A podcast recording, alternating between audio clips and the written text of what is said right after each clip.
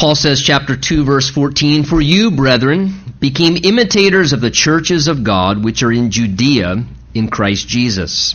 For you also suffered the same things from your own countrymen, just as they did from the Judeans, who killed both the Lord Jesus and their own prophets, and have persecuted us, and they do not please God and are contrary to all men, forbidding us to speak to the Gentiles, that they may be saved. So always to fill up the measure of their sins, but wrath has come upon them to the uttermost. But we, brethren, having been taken away from you for a short time in presence, not in heart, endeavored more eagerly to see your face with great desire. Therefore, when we wanted to come to you, even I, Paul, time and again, but Satan hindered us. And Father, we humbly bow now in our hearts before you and and just ask, Lord, that you would quicken us by your Holy Spirit that we might be receptive and able to hear what your Spirit would say to this part of your church through this part of your inspired word that you've given to us. Every intent that was behind your heart when you first gave it, Lord, may we hear spoken to us what you spoke when you wrote these words initially. We pray, prepare us, give us an ear to hear, take away that which would distract within us and among us, and we ask your blessing and your Spirit's anointing upon the Word of God that you'd speak to our hearts personally this morning. And we believe those things, asking in Jesus' name. And everyone said, Amen. Amen. You may be seated. you know, it's often been said in life that nothing good comes easy. Nothing good comes easy. And I think there is indeed some spiritual truth to that. For example, for starters, eternal life came at a great cost to God the Father as well as to his Son Jesus Christ. Spiritual maturity for the Christian is not automatic. Uh, it requires dedication and it requires a level of commitment if we want to experience spiritual maturity. Living godly, and it's going to just increase in this present evil age, does not come easy. It's going to require some hard decisions. It's going to require a willingness, maybe, to suffer and be persecuted. And the Christian life, though good, is not easy. It's not for cowards. It's not for those who are weak willed. The spiritual life involves opposition and resistance and difficulty. And that's what our text this morning, you can see, instructs us about that reality. Remember the backdrop. A special work of God's Spirit had happened among the Thessalonian people as Paul, Silas, and Timothy went there to plant and establish the church. And with that spiritual work came the resulting work of resistance and opposition against what God was doing. And that brought suffering and struggle to the believers there in this new church. And Paul, as their pastor, having a parental heart, as he talked about in chapter 2, of love and concern for them. Uh, at this point now, concern for their welfare discusses this issue to help them process the difficulties they're dealing with, lest it have a detrimental effect upon their spiritual walk and ruin their spiritual lives. Remember, Paul, apart from his preference, was literally driven out of Thessalonica. He was pushed out of town circumstantially within a matter of a few weeks of ministry there and has not been able to return to them yet, and his heart and concern for their spiritual welfare and their stability in their walk with Christ is what he now is addressing with them, in which, as he talks about these things, we'll see this morning that we get some helpful lessons for ourselves in regards to spiritual resistance and spiritual opposition, which we as Christians will all face in our lives as well. Look with me again back in the 14th verse as Paul begins to discuss this. He says there, For you, brethren, became imitators of the churches of God, which are in Judea in Christ Jesus. For you also suffer the same things from your own countrymen, just as they did from the Judeans. So it, it, seems here that that spiritual resistance, that spiritual opposition that sparked up when Paul first came to Thessalonica, we looked at that in Acts chapter 17 when Paul began planning the church. It seems that spiritual resistance that started then that drove Paul away sort of has just continued now like a forest fire to continue to happen among the people of God there after Paul even moved on. So Paul begins now in our verse here to call to their attention their suffering for their faith in Christ and how it was happening to them. And he wants them to see here, take note, that that suffering for their faith in Christ was not something they were alone in. Paul wants them to realize that. You notice here, he does not want them to think that the difficulty and mistreatment they're enduring from unbelieving people among their local sphere of influence, their own friends and family and associates. And uh, he says, look, I want you to realize that opposition and that mistreatment, that's not something that's unusual. Don't think it's unique to your situation as a Christian, Paul's trying to say to them. It's not abnormal. Rather, it is a common spiritual pattern among Christians as a whole. Do you see what he says there? Look at it in our verse. He says to them, the churches there which are in Judea, the southern part of Israel, they suffer the same things from the Judeans, the people in their local area. And he says, even as you now are suffering the same things from your own countrymen right where you are there in Thessalonica. So even as the Jewish Christians over in Judea, the southern part of Israel, were suffering, even as other churches and Christians in other territories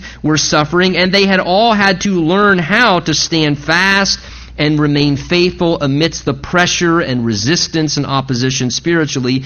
In the same way, Paul was now happy to hear of the Thessalonians, verse 14, to be glad and proud how they now as well were standing fast and imitating that same perseverance as the churches in Judea and in other areas, and imitating that same faithfulness, and in a sense, running their leg of the race with endurance and persevering amidst the present difficulties. And can I say, by way of application for all of us, it is really important and healthy to remember in all of our lives that what we may suffer for our faith in Jesus is not at all unusual.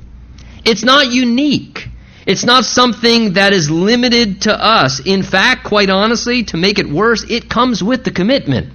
It's par for the course, as we might often say. It, others before us in history and other people presently in other areas are experiencing the same sufferings for their faith in Christ. Peter, when he was writing to a group of suffering believers, uh, speaking about their resistance and their trials that they were facing, said this in 1 Peter 5 9. He said, Know that the same sufferings are experienced by your brotherhood in the world.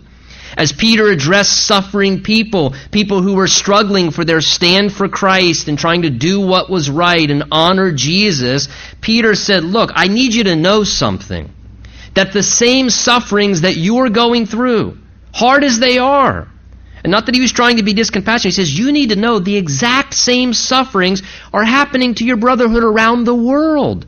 All over the world, people are suffering the same thing. See, it's healthy, in a sense, to understand that reality that we're not the only one enduring suffering. And here's why. Lest we begin to develop wrong ideas about what we're going through. Or lest we become overly discouraged or think that we're being targeted personally and, and overly interpret things in a too much of a personal way that somehow we're being targeted and God's not paying attention or that we're being in an isolated way treated in a way that nobody else has ever been treated for their relationship with the Lord or making the decisions that they're making. And I think it's also important to realize too from this text that opposition and suffering many times like in this verse it comes from our own countrymen if you would the people who are closest to us, our own sphere of influence, those we live among. If you're in school, it's going to come from your fellow students. It's going to come from your closest friends. If you're in a family, guess what? The Bible says sometimes your enemies are those of your own household. Those who you work with, the people that you interact with from among your own countrymen, that many times is where the most severe mistreatment comes from. The most mockery, the most persecution, people who will challenge you the most or maybe hurt you the most for trying to really live for Jesus and make God honoring decisions and follow the Lord in your life. And like the churches of Judea and Thessalonica, we now must imitate perseverance as well.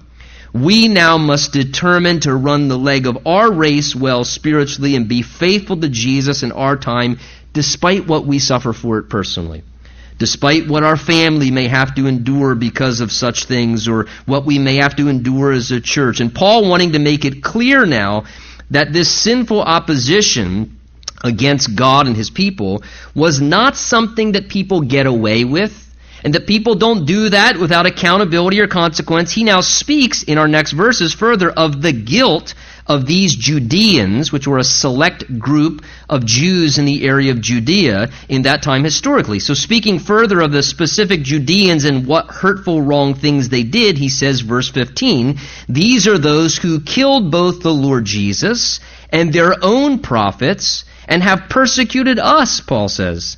And they do not please God and are contrary to all men, forbidding us to speak to the Gentiles that they may be saved so as always to fill up the measure of their sins, but wrath has come upon them to the uttermost. So these specific Jews, many of who were even the religious leaders in that day in Israel, these were those, Paul says here in verse 15, who first of all, who actually killed the Lord Jesus. These were the unbelieving Jews who, when God sent their Messiah to them, rejected Jesus as God's promised Messiah and ultimately demanded the death of our Lord Jesus Christ by asking the Romans to put him to death through crucifixion. These are also the same select group of Jews in that time historically, he says, who had a reputation for killing their own prophets when God would send messengers to his people to try and speak to them or awaken them morally or spiritually about their condition. Many times through history, they would not only reject these prophets, but they'd put these prophets to death. To silence them, they would actually take away their lives. And Paul says this same thing, he says, even now is happening to us. He says as well there in verse 15, they also persecuted us. And interesting, when you study the book of Acts in the New Testament, you begin to recognize rather quickly that the greatest attacks of resistance and opposition to Paul the Apostle's ministry typically arose from and came from the hands of unbelieving Jews in the area of Judea and those there in Jerusalem and the religious council there. And what were they doing? Well, look what the text tells us. This is exactly one of the things they were doing. Paul says, verse 16, here he says, this is what they were doing. They were forbidding us, he says, to speak to the Gentiles that they may be saved. That word forbid Paul uses there means to cut off access or opportunity from something. It's a word that speaks of creating a roadblock to prevent something from happening. Now, I want you to notice here, these were people, Paul says, that were always doing things to cause roadblocks to keep him from sharing the gospel so that people could get saved. Actually, saying and doing things, hear this, to stop the salvation of people actually doing things that were hindering the eternal destiny of people. And can I just say, that's a pretty serious violation. Would you agree? I mean, it's one thing to not want to believe upon Jesus Christ for yourself. It's one thing to reject Jesus and say, I don't want to follow Jesus. I don't want nothing to do with this Christianity thing. And it's one thing to resist God's work for yourself. But to actually consciously and purposely, with willful intent, do things so that another person can't hear about the same salvation, to willfully, purposely work to prevent people from entering into a relationship with God, to stop people from hearing about forgiveness and to cause roadblocks so people can't get to heaven, that's a pretty serious infraction spiritually. And God does not take too lightly to that. God is rather severe in his attitude towards that. That dishonors all of God's love and all the sacrifice and things that God has done through his son Jesus Christ.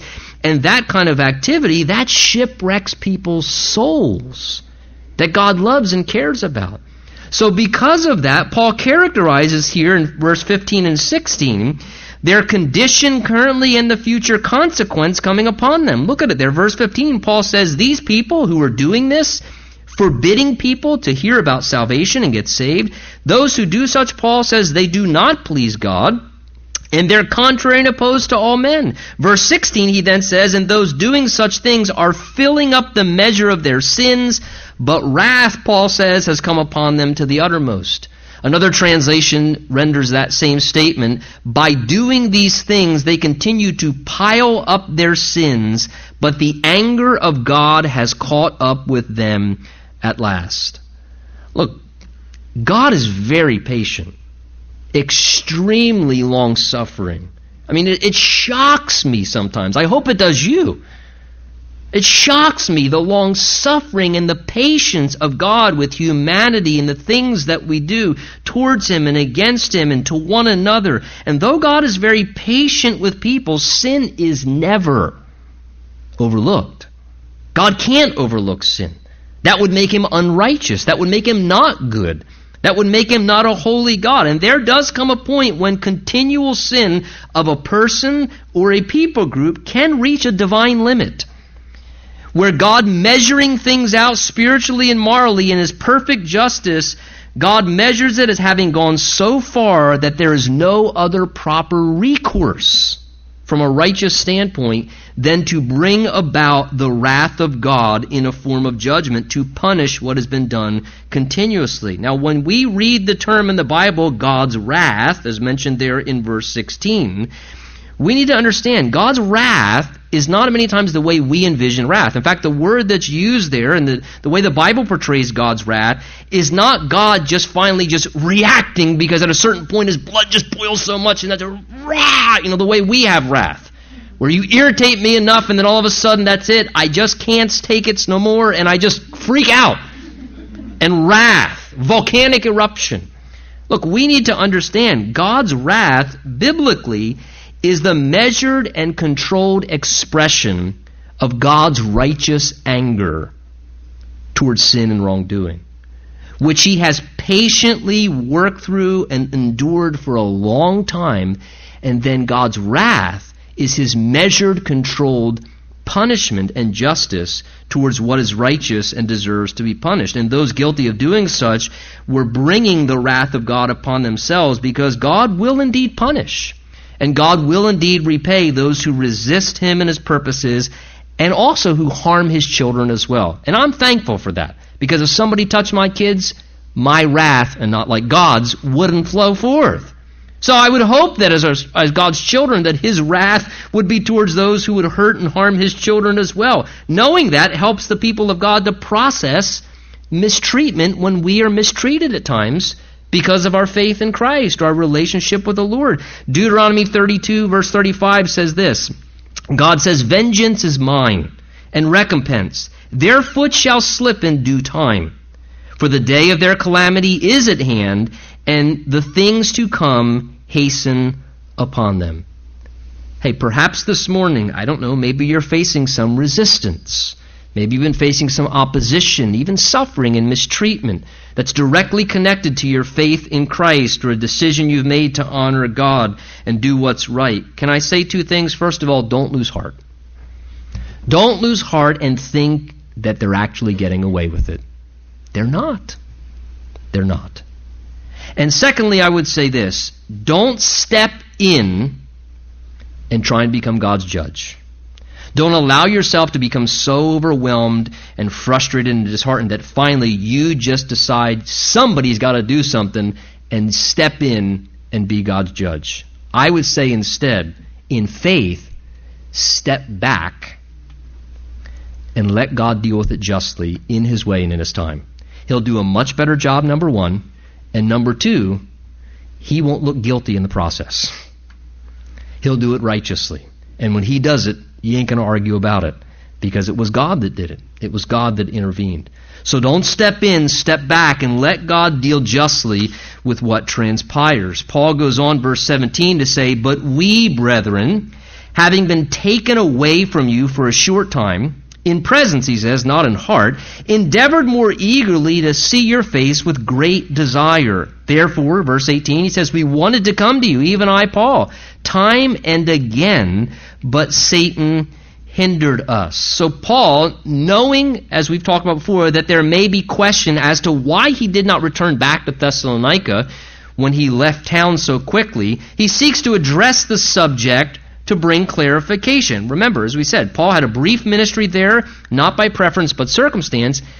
He was pushed out of town in a matter of three Sabbaths, it says. So, about a month's time or so, it seems he was pushed away from the city, driven out by persecution and resistance, and evidently, there arose those after Paul departed who, with a, a rather suspicious, critical attitudes, speculating about Paul's activities by what they could observe, just what happened circumstantially, not knowing all the facts. There were those that arose saying, What kind of Christians are these? And what kind of ministry is that? I mean, they come into town guns ablazing and doing all that they're doing and so, you know, committed and, and excited to talk about God to you and help you, and then in a matter of few weeks, they just abruptly depart? I mean, do, do you really think that they actually care about you? And you could see how, from a suspicious, critical vantage point, Paul and his team, because they were pushed out so quickly, almost seemed maybe a little bit questionable. On how those who were critical could arise and begin to say things like, you know, they must have just come into town for some notoriety, and, and certainly they probably wanted to get a few bucks off of you at a few offerings. They don't really care about you. I mean, do you, how could you think that Paul cares about you? I mean, that guy's a deserter. He abandoned you. In fact, that actually makes him, quite honestly, somewhat questionable in everything he said to you and everything he did. It's, it's worthy of question and speculation. Are, are you sure you really want to follow this Jesus? I mean, they seem somewhat questionable from what we can see of their lives circumstantially. So Paul reminds them here in our verses, notice verse 17, he reminds them that he didn't choose to depart. That wasn't the case. Paul says, let's clarify the facts here. He says, we were circumstantially driven away. Look what he says, verse 17. He says, we were taken away from you. He said, we didn't abandon you. We were taken away from you. That terminology that Paul uses there pictures a parent, hear me, a parent being ripped away from their own child, leaving the child orphaned. Now, any parent that is ripped away from their own child, you know, these things happen in the times of, you know, when the Jews were persecuted under Nazi Germany, or times like this. You know, we're watching things happen today where people are being attacked through ISIS and these other groups, where families are being ripped apart and children are being stolen. Let me tell you this any parent that is violently ripped away from their child is heartbroken. They're utterly heartbroken. So Paul says, look, you need to understand this was not preference. This is heart wrenching. We were ripped away from you, taken away from you. And he says here in our verses, this is only for a short time, he says, verse 17. So Paul had a faith and believed, I believe God's going to reunite us. I like someone with a heart like that. Paul says, look, we were ripped apart, but I believe God can put us back together. I believe God, this is a short time. I believe God is in the business of restoration. He's going to open a door for us to return. And he says as well in our verses there, we were only taken away in presence, verse 17, not in heart. So Paul's saying, look, though we're not physically able to be with you right now due to circumstances, our heart is still with you. And you know what that's like. Maybe sometimes something happens circumstantially and you're taken away from being in someone's presence, but your heart is still fully engaged in their life and your heart is connected to them and what they're doing. And Paul says this is where we're at in our hearts towards you. And he wanted them to know his desire. He says, verse 17 there, we endeavored more eagerly to see your face with great desire. So Paul says, I have such a yearning, such a longing to come and to see you. And he says, verse 18, therefore we wanted to come to you, even I, Paul, time and again, so Paul says, look, not only do we yearn to see you, he says, we want you to know we've tried. We've tried many times to come and see you. He says, verse 18, we wanted to come to you time and again. So Paul wants them to understand that's what his desire is. But look as it goes on, verse 18, he says, But now that you know my desire, let me explain to you what the difficulty is. Here's what the difficulty is. We yearn to see you. We've tried to see you time and again. Verse 18, look at it. He says, But Satan hindered us. But Satan hindered us. Here we see the source take note, of spiritual resistance. The source of spiritual opposition as it unfolds in life circumstantially, circle the word, Satan. There's your answer. Satan. Satan, or who we often call the devil in the Bible, is a fallen and corrupted angel who in pride at one point rebelled against God and against all God's ways. And as a result of that, came under divine judgment for those actions and now lives as a fallen, evil spiritual being operating in direct opposition to God, to God's will and God's ways, and to God's people. And one day, he too is going to be judicially cast into the lake of fire. But until that time, circumstantially, he, in his jealousy of mankind and his rage against humanity, wants to cause as much havoc and destruction as he can against people. Peter says in 1 Peter 5, he's like a roaring lion seeking whom he may devour. You know, the devil, uh, that's kind of a, a sad way to, to, think of it, but uh, it's almost the way when I was younger, I, I played soccer as I was growing up, and, and when I was, especially when I was younger, I was a really bad sport.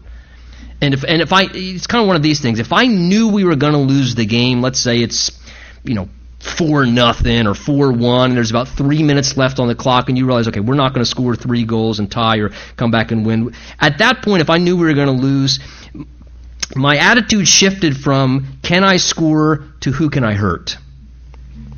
It just was. I just if I'm not going to win, then I want to hurt somebody because I don't want you to enjoy winning. So if I'm losing you're going to lose something too. Maybe to be a limb, a leg, you know what. And, and, and, and I honestly would find myself doing that on, on the field. And I want you to know Jesus has delivered me from that. I, thank goodness for healing and salvation. But, but that's kind of like the devil. The devil knows his destiny. He knows he's going to be cast into the lake of fire. But in the interim, what does he want to do? He wants to cause as much havoc and destruction and drag as many people into the pit of hell with him. And those who aren't going to the pit of hell, he wants to do everything he can to ruin your life as much as possible so that you don't enjoy the freedom and salvation you have in Christ. Or that you're not effective with other people. So he's always at work to oppose and resist God's people and to hinder, there's our term, to hinder us, to hinder followers of the Lord. Satan opposed Job and brought much difficulty in his life. In Luke 22, Jesus warned Peter that Satan wanted to sift him like wheat. Interpreted, he was saying, Peter, you need to be aware Satan wants to separate and pull you apart at the seams. That's what he wants to do with your life. He wants to sift you like the process with wheat, to literally pull your life apart so he attacks and disrupts God's purposes, and Satan wants to hold back Jesus' plans on this earth and to do what he can to hold back the people of God. So his attacks are often launched against the follower of Jesus or the ministry worker. Why? Because those are who the instruments of the Lord are on this planet at this point in time. And perhaps recently you can say, wow, you know, I, I've really been sensing, or I can see how Satan has really been trying to hinder in my life in some way. And maybe you recognize, look, we must be aware. In fact, I even highlighted this in my notes, so now you know this is important.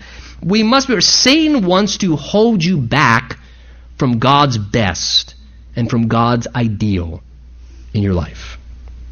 And he will always be at work trying to do that. In every form and fashion, and in crafty ways, he can cause hindrances in so many forms. Some of them are very obvious.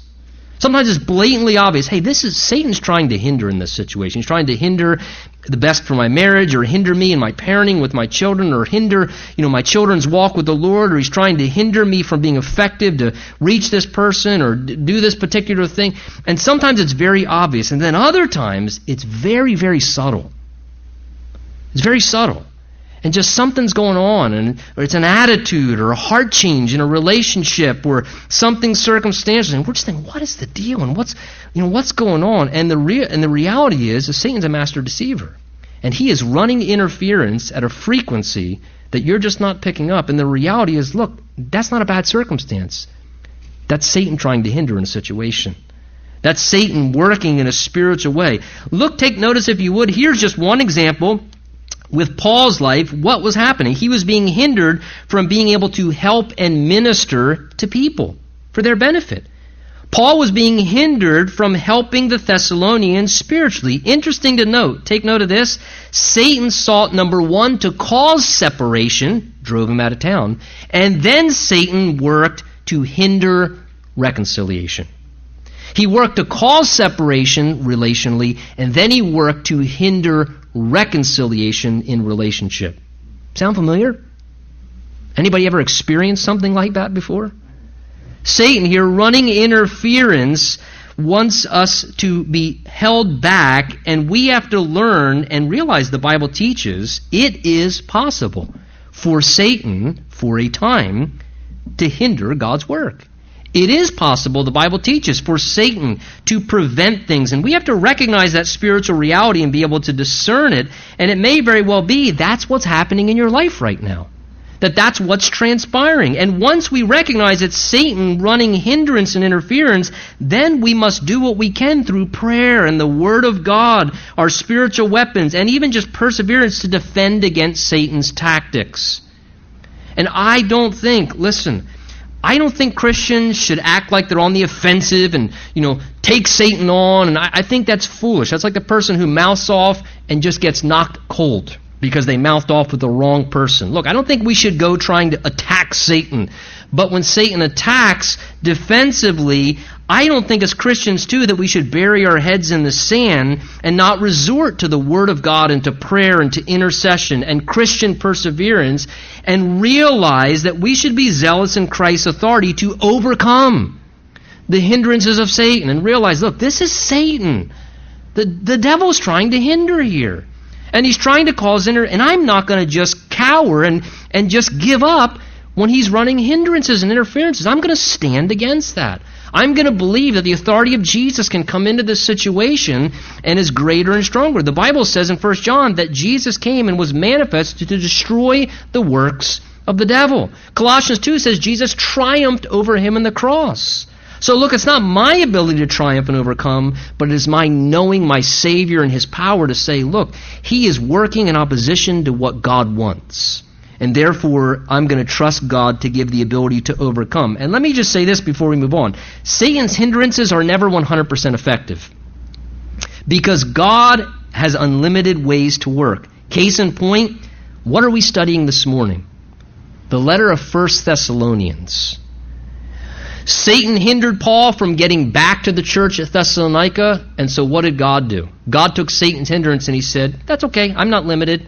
And he inspires Paul to write a letter which not only helped the church spiritually and gave them a lot of great theological truth, but has helped hundreds and thousands of Christians, all the way to you and I this morning, to be benefited spiritually because Satan hindered and God said, that's okay. I don't have a limited bag of opportunities that I can work through. God's hands are never tied, so the letter of 1 Thessalonians comes because God can work through other avenues and still bring about his good purposes. And that's a great encouragement when Satan is hindering to realize God can still work because his hands aren't tied and he's unlimited in his abilities to overcome even hindrances and work in other avenues when they transpire. Paul says, verse 19, For what is our hope? Our joy, our crown of rejoicing? Is it not even you in the presence of our Lord Jesus Christ that is coming? For you, he says, are our glory and our joy. So Paul wants them to know that what he found most rewarding amidst all this difficulty that he was enduring, they were enduring, was that he knew as followers of Christ, those Thessalonians would now be present together with him at the coming of Jesus Christ. Paul says, as we think of Jesus' coming, he says, You are part of our glory. He says our joy and our crown of rejoicing. Sure, it's difficult, Paul says. We're suffering. Satan's hindering us from being together, but Paul knew one thing was certain for the future. And Paul says one day we will be back together again. And the reason for that is because we're going to share together in the presence of Jesus Christ as he returns and comes for us. His coming was on the horizon, and that coming involved drawing all Christians out of the world, what Paul's going to talk about in chapter 4 at what we call the rapture of the church, where all believers will be caught up to meet the Lord in the air, and thus we shall always be with the Lord. And Paul, knowing that they would be there and present at that reward ceremony, which was a part of the coming of Christ, found great hope and he found great joy in the ability to find assurance. He says to them, You're going to be a part of our crown of rejoicing. That word crown speaks of the victor's crown that was given to reward someone for how they ran their race. And what a wonderful thing to realize. The Bible speaks of how part of the coming of Jesus involves a time when we are also going to be rewarded for what we did as we ran our leg of the race as a Christian. And a part of that involves receiving eternal crowns, which then are used in heavenly worship. And that's going to be a very rewarding, no pun intended, experience when you step into eternity. Imagine stepping into eternity. You went through things, difficulties, hardships, challenges, things that you endure as a Christian, even mistreatment and suffering, and being able to receive a crown and to realize that somebody would say something to you like, The reason why I'm here is because I watched you. Or I listened to what you said that one time when you tried to talk to me. Or thank you for sharing the gospel. Or thank you for supporting that one missionary. And that 25 bucks a month that you could have spent on Starbucks or something else, that, that missionary you sponsored, they told me about Jesus. And to receive that as a crown to rejoice for all of eternity when what matters really matters and everything that doesn't, doesn't anymore. And Paul here, remembering that reality, so we find such comfort in this to think of what it's going to be like in the presence of his coming to celebrate these things. Well, just like a parent who has love and concern for a child when they're not home and they're not with them, in the same way, Paul, deeply concerned because he can't get there to them, wanting to know how they're doing, he now begins to discuss that in chapter 3. He says there, verse 1 through 4, Therefore, when we could no longer endure it, being separate from you. When we, at that point, thought it good to be left in Athens alone, we sent Timothy, our brother, and a minister of God and our fellow laborer in the gospel of Christ to establish you and to encourage you concerning your faith. That no one should be shaken by these afflictions, for you yourselves know, Paul says, that we were appointed to suffering, to this. For in fact, we told you before when we were with you that we would suffer tribulation just as it happened in you know. So Paul here we can see has a heart he wants to follow up spiritually with this group of believers that he shared the gospel with and the church he had planted there initially, and he wants it seems to continue to assist and to invest in their ongoing maturity. But yet, circumstantially, he's being hindered from doing that. And Paul says, I came to a point, we came to a point where our inability to get back to you and to check in on how you were doing spiritually and to help you further, it brought Paul to a place we could say of, in a sense, an adjustment of his approach. Because Paul says, when we could no longer take it, not knowing how you're doing or being able to help, we decided to just stay in Athens. We accepted maybe we're not the ones that are supposed to come. Maybe God's got a different plan. And instead, he says, we sent Timothy on our behalf to do what we were being hindered to do. Now, Timothy, we know scripturally, was Paul's protege.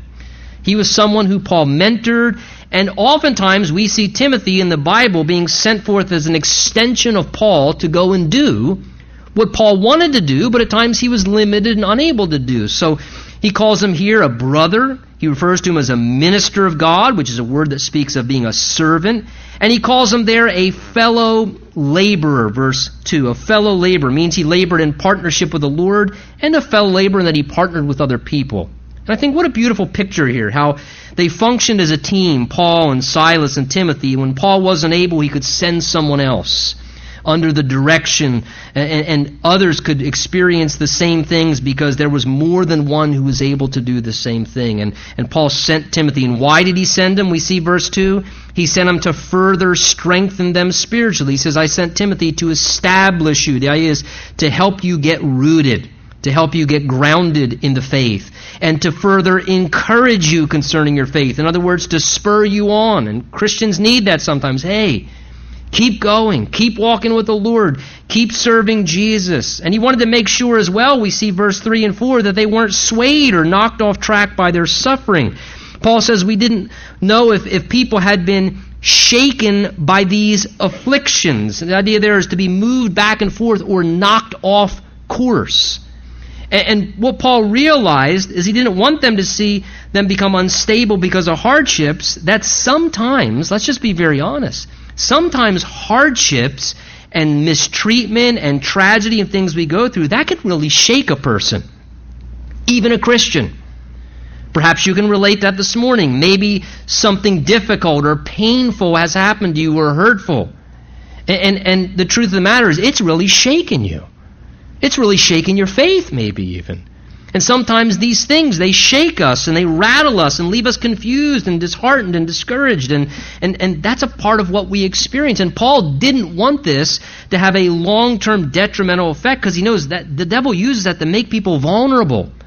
And he wants them to realize, as he experienced and as they're now experiencing as well, that suffering is in some ways even appointed in the Christian life. Paul says, We told you when we were with you before and he says, verse 3 there, that we're appointed to these things, appointed to suffering. Part of the Christian life involves, at times, appointments with suffering. Jesus said, In this world you will suffer tribulation. 1 Peter 2 says, Don't think it's strange when you suffer for Christ.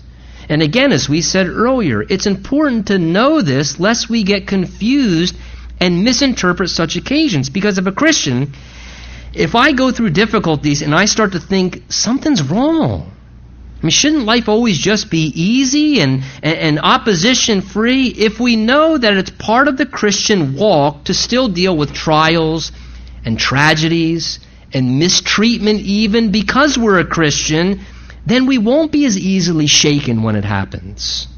It'll allow us to have a stability in our relationship with Christ where we can remain stable amidst the storm and keep anchored spiritually. Because the storm's going to come. But knowing that storms are scheduled to come helps us to stay anchored. Like James 1, it helps us to endure trials knowing that the testing of our faith is producing perseverance in us spiritually and maturing us as a Christian. It helps us, like 1 Peter 1 says, to know that trials strengthen our faith and purify us. Or like Romans 5 says, those trials produce character in us and help us to deepen. And when you know resistance and mistreatment is actually not just vain, but it's helping you, it's shaping you and maturing you, then it seems not only are we not just unshaken, not just shaken by it or become unstable, but you can almost in a strange way sort of submit to it and say, Lord, you're the potter, and I'm the clay. And if this is what it takes to mature me or help me or strengthen me right now, then Lord, I'll submit under this. And you can use it in my life. And somehow it helps to not be shaken, but yet to continue on to know that. Paul says, verse 5 For this reason, when I could no longer endure it, I sent to know your faith lest by some means the tempter, referring to the devil, had tempted you and our labor might be in vain. Again, Paul's genuinely concerned for their spiritual welfare and knew that Satan is crafty and that he is cruel in his intentions to sabotage the work of God within people. He was concerned that Satan might have succeeded in disrupting their faith, in causing them to stumble. And Satan will always work, no, in direct attempt to destroy your faith. To destroy your faith. Because the Bible says without faith, it's impossible to please God. And because of that, unbelief becomes the thief that robs the human soul of the best intentions that God has for us. Interesting, Paul here calls the devil the tempter. We see many names for the devil in the Bible. Jesus in John 8 calls him a murderer, a liar, he says in John 10 that he comes like a thief to rob and kill and destroy. Peter calls him a roaring lion. And now Paul here calls the devil the tempter. The tempter.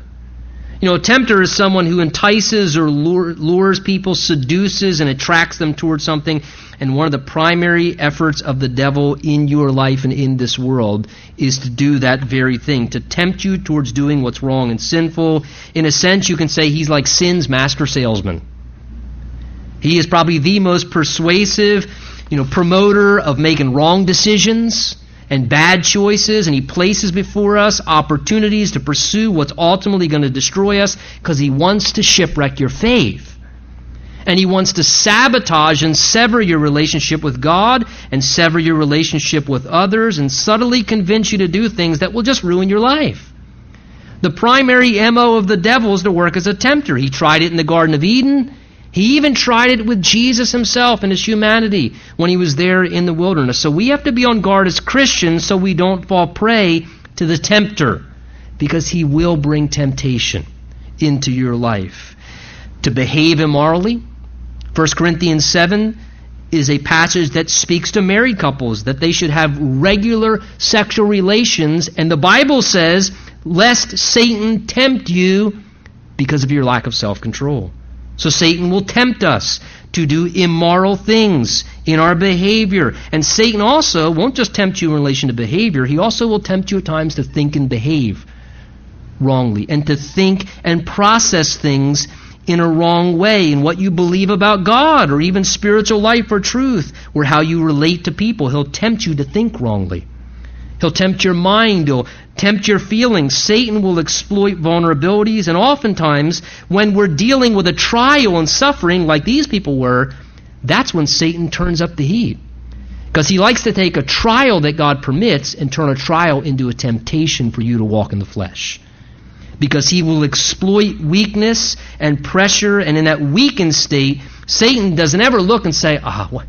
You know, Jay looks like he's having a bad day. I mean, uh, maybe we should give him a break. We'll come back and bug him next week. No, the devil's an opportunist. The devil says, look, he looks weak. Perfect opportunity. Perfect opportunity to tempt him and get him walk in the flesh. Perfect opportunity to capitalize on that weakness. So we must be on guard against the tempter in our lives. 1 Corinthians 10:13 says that God helps us to overcome all temptations. Paul concludes verse 6 through 8 saying, "But now that Timothy's come to us," he says, "bringing us a good news of your faith and love that they were doing well spiritually and that you have a good remembrance of us." Paul says that you do want to you know see us, you still respect us even as we want to see you. Therefore, he says, in all of our affliction and distress, we're comforted concerning you by your faith, for now we live, verse 8, if you stand fast in the Lord. Notice what Paul says. He indicates that he is happy and blessed because this good report comes back from Timothy, who he had sent there, that they're doing well spiritually. They still love Paul. They want to see him just as he does them. It says, Paul says, in light of that, in all of our afflictions, Though we're still going through difficult things and distressful things, Paul found the ability to endure and keep going in his own hardship. How? Take note of it by focusing on others. Paul says, We find the ability to keep going amidst our own struggles by thinking about you and being concerned about you. Paul did not allow himself to get self consumed with his own struggles. Instead, he focused on serving other people in the midst of his own struggles and making sure they were doing okay. And it sort of didn't let him overly focus on himself. His focus on other people, even when he was distressed and he was struggling, his focus on others intentionally, it almost was, listen, like a blessed distraction. It kept him from being overly consumed and becoming distraught and discouraged and disheartened in his own life. And can I say, that's a rather healthy perspective to employ when you go through a hard time. When you go through a hard time, look, today, if you're suffering and you're going through a hard time, perhaps one of the most comforting things could be help somebody else comfort somebody else, care for somebody else, and watch how God uses that therapeutically. Amen?